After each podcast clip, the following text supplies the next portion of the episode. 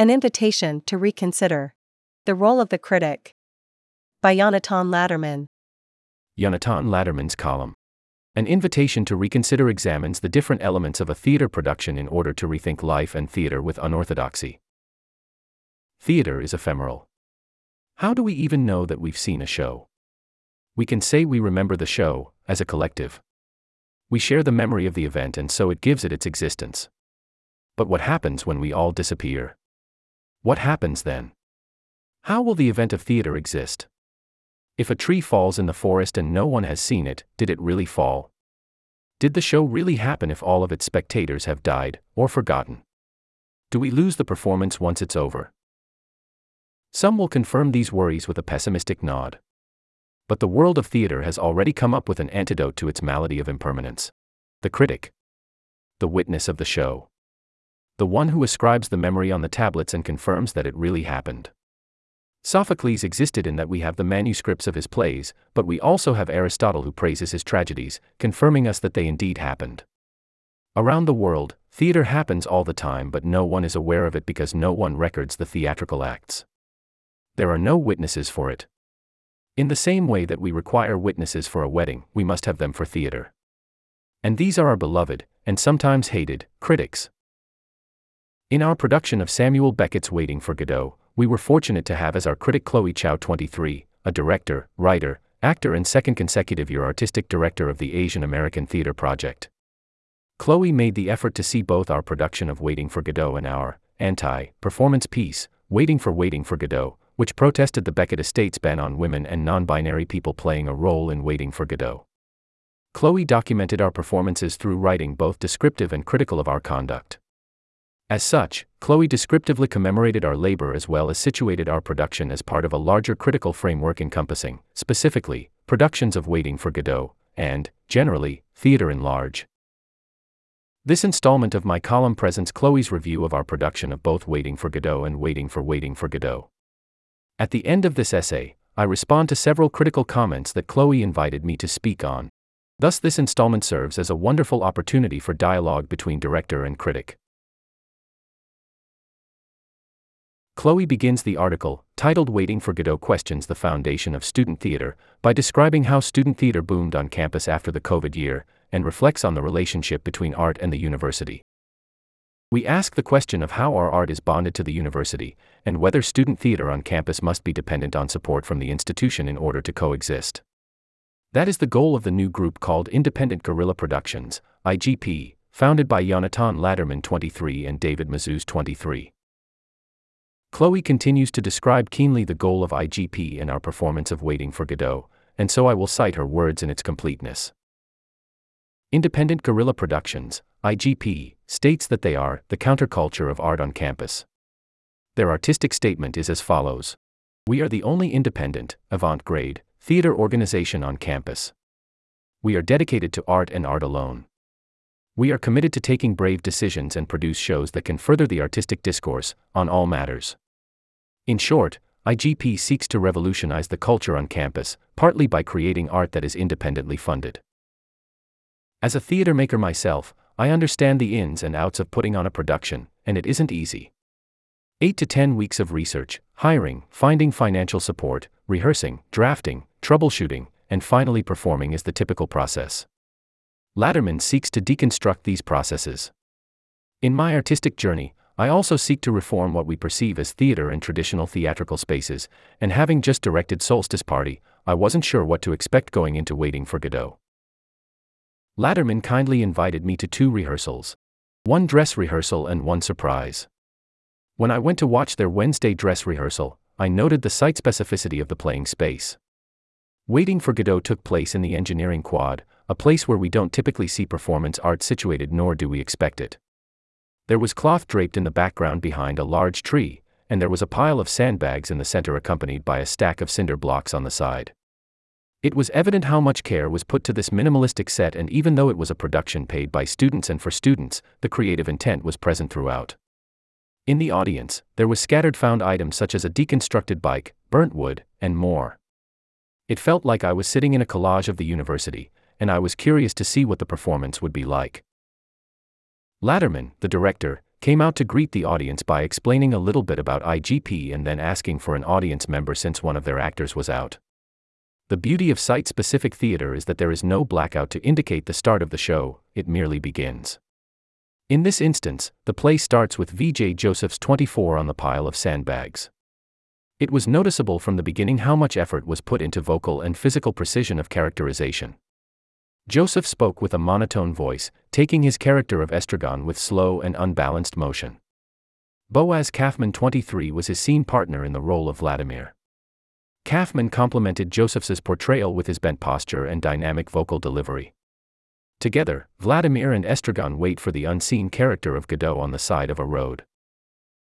When David Mazouz 23 emerged from behind the backdrop, the atmosphere of the play changed to have a juxtaposition of character.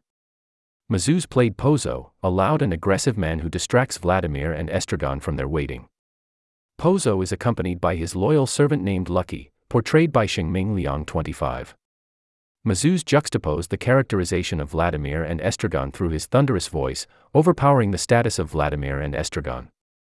Liang's portrayal of Lucky was gruesomely specific with his consistent physical shaking, wide stances, bent back, and saliva dripping from his mouth.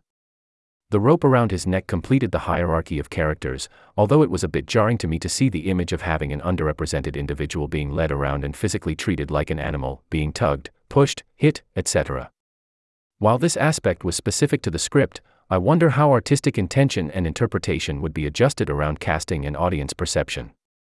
A character named the boy came out later to address questions about the whereabouts of Godot, to no avail due to his indirect and roundabout answers. It was so clear how much effort Latterman had put into building his actors. In the program, he addressed this production almost as a celebration of all the precedent work that had occurred on campus this year, Visiting most of the theater shows presented on campus in this year, I noted specific perfections of theatrical input from fellow directors. Audrey Sr.'s meticulous care for body movement, Katie Dragon's phenomenal transformation of rag space, Chloe Chow's immersive theater, and Diana Kong's abolishment of theater etiquette. I was inspired by their ingenuity. Chloe succinctly touches upon all elements of our production, and thus memorializes the effort that was invested in it. From the actors' deliveries, to the stage design, to the space itself, the labor of each person in the production is cemented in writing and joins the afterlife of theater productions. The archive. Not joining the archive means being lost in ephemera, which should not be regarded as a negative consequence. Some productions don't seek to be remembered. Nonetheless, in the Western capitalist world, being forgotten is equivalent to failing. And so production here tends to aspire to enter the archive. Chloe ends her piece by touching upon our anti performance piece. Once again, I quote her here. Witnessing Waiting for Godot at the Wednesday dress rehearsal was a new perspective on theater for me already, so I was incredibly curious to see what the Thursday performance held. When I got there, there was a small crowd.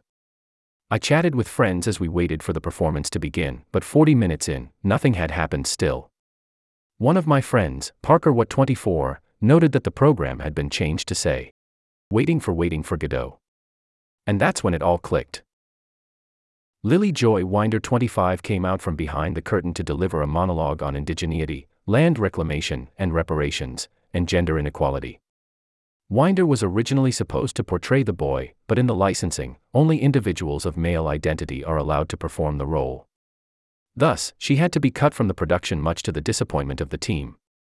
When she disappeared, the stage manager Taylor Molina 24 came out to take questions from the audience but did not answer them correctly.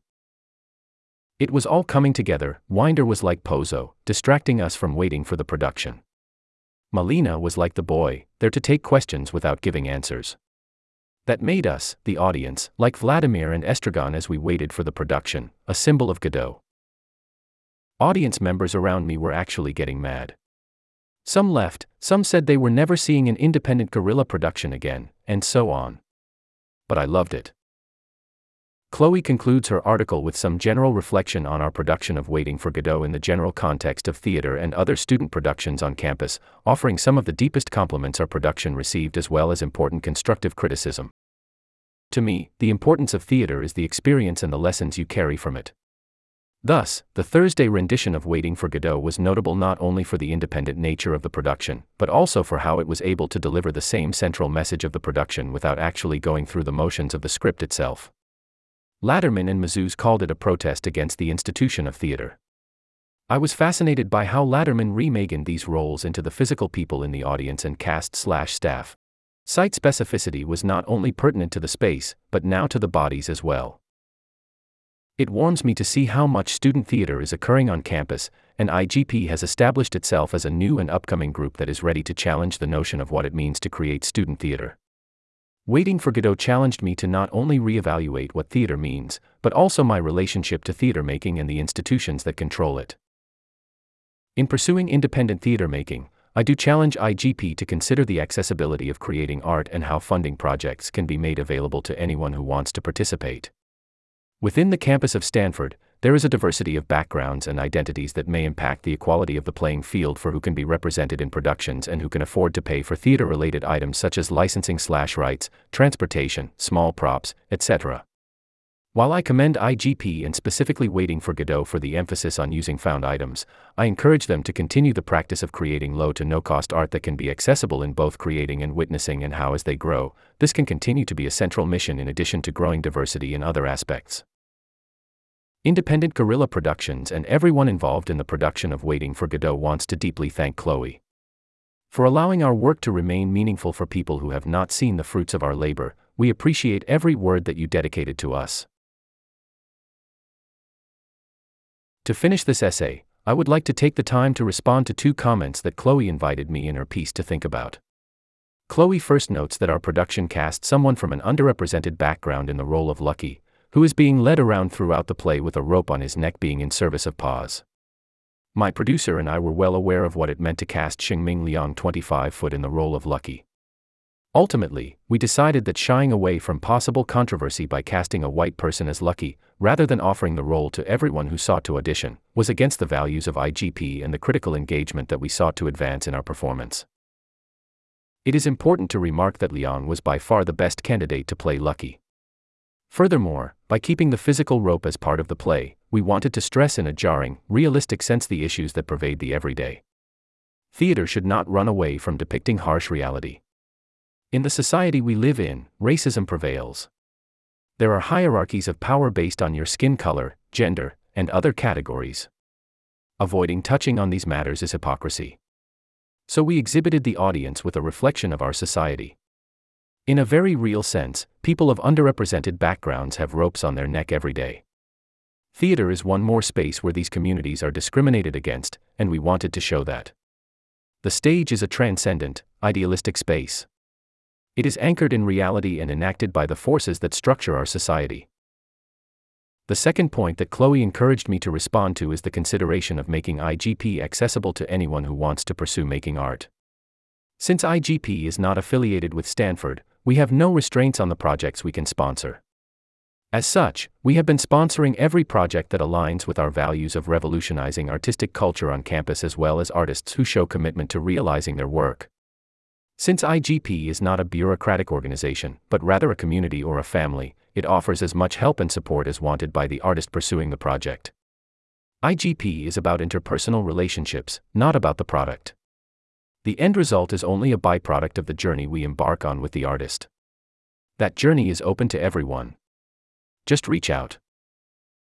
Yonatan is a senior majoring in SymSys and minoring in creative writing.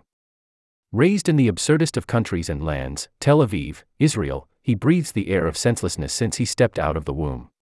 His infatuation with the surreal only grew with the years, replacing his yarmulke with a bowler hat. He hopes that people will read his column with their eyes wide shut. Oh, he is also the artistic director of Independent Guerrilla Productions.